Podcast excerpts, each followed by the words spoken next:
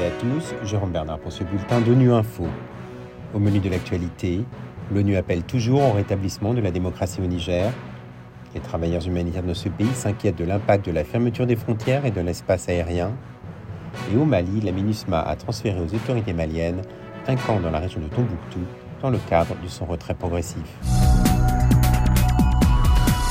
Alors que les militaires qui ont pris le pouvoir au Niger ont annoncé ce week-end vouloir commencer une période de transition de trois ans maximum, l'organisation régionale, la CDAO, a jugé cette promesse inacceptable. La CDAO exige le rétablissement dans ses fonctions du président Mohamed Bazoum et sa libération immédiate. Une demande également exprimée vendredi par le chef des droits de l'homme de l'ONU, Volker Turk, par l'intermédiaire de sa porte-parole, Ravina Shamdasani.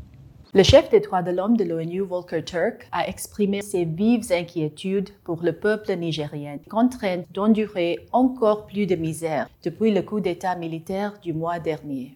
Le Niger est l'un des pays les plus pauvres du monde. La population a déjà subi beaucoup d'épreuves au fil des ans. Aujourd'hui, même les personnes élues par la population du Niger pour construire une voie permettant de mettre fin à leur dénuement ont été destituées par la force et sont détenues par les responsables du coup d'État, remettant ainsi en cause l'ordre constitutionnel. Ils doivent être libérés immédiatement et la voie de la démocratie doit être rétablie. La répression de l'espace civique, y compris les allégations d'intimidation contre les journalistes, l'interdiction des médias internationaux et d'autres restrictions affectant la liberté d'expression et de réunion publique, est également très inquiétante. La notion même de liberté au Niger est en jeu.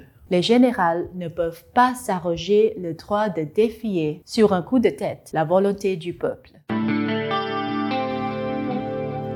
Les travailleurs humanitaires de l'UNICEF, quant à eux, continuent de fournir des services en se concentrant sur la santé, la nutrition, l'accès à l'eau, l'éducation et la protection de l'enfance.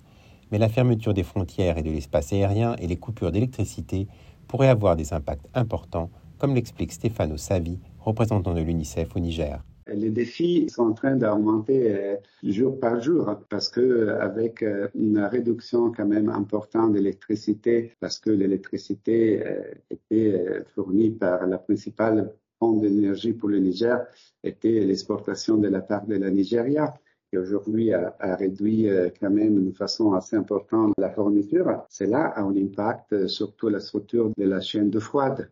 Et donc, euh, comme vous voyez, les, impacts sont là, mais l'UNICEF, comme aussi et toutes les autres agences du système des Nations Unies, on est là pour trouver les solutions pour assurer que tous nos programmes puissent continuer, surtout les programmes aux réponses humanitaires, mais aussi certains programmes qui sont des programmes réguliers, comme les programmes de vaccination ou autre chose. Donc, euh, l'UNICEF est là, il continue à travailler à travers ses partenaires qui sont sur le terrain. L'UNICEF est sur le terrain parce que l'UNICEF au Niger a quatre sous-bureaux avec le staff qui est là, qui travaille et qui descend sur le terrain, qui va faire les visites. Donc, euh, pour nous, euh, le travail continue. On est là pour rester.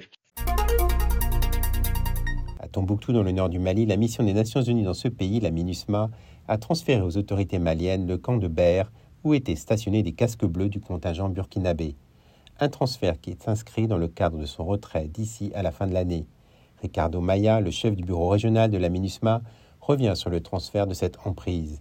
Il est au micro de Karim Traoré. Le retrait de la MINUSMA de l'agent Tombouctou a commencé. Nous avons reçu euh, les hommes qui ont quitté Ber il y a trois jours. C'était une manœuvre euh, complexe dans laquelle ils ont reçu plusieurs attaques par des éléments terroristes. Les dernières semaines euh, ont été extrêmement difficiles avec une situation sécuritaire qui s'est dégradée énormément sur le terrain. Nous avons donc décidé de prioriser le retour euh, de ce contingent euh, le plus rapidement possible. Donc euh, au fur et à mesure, nous replions nos moyens et notre personnel. Il y a une coordination constante sur le plan local et le plan national. Au niveau régional, je parle au gouverneur tous les jours. Donc notre commandant secteur se coordonne avec tous les acteurs sécuritaires dans la région.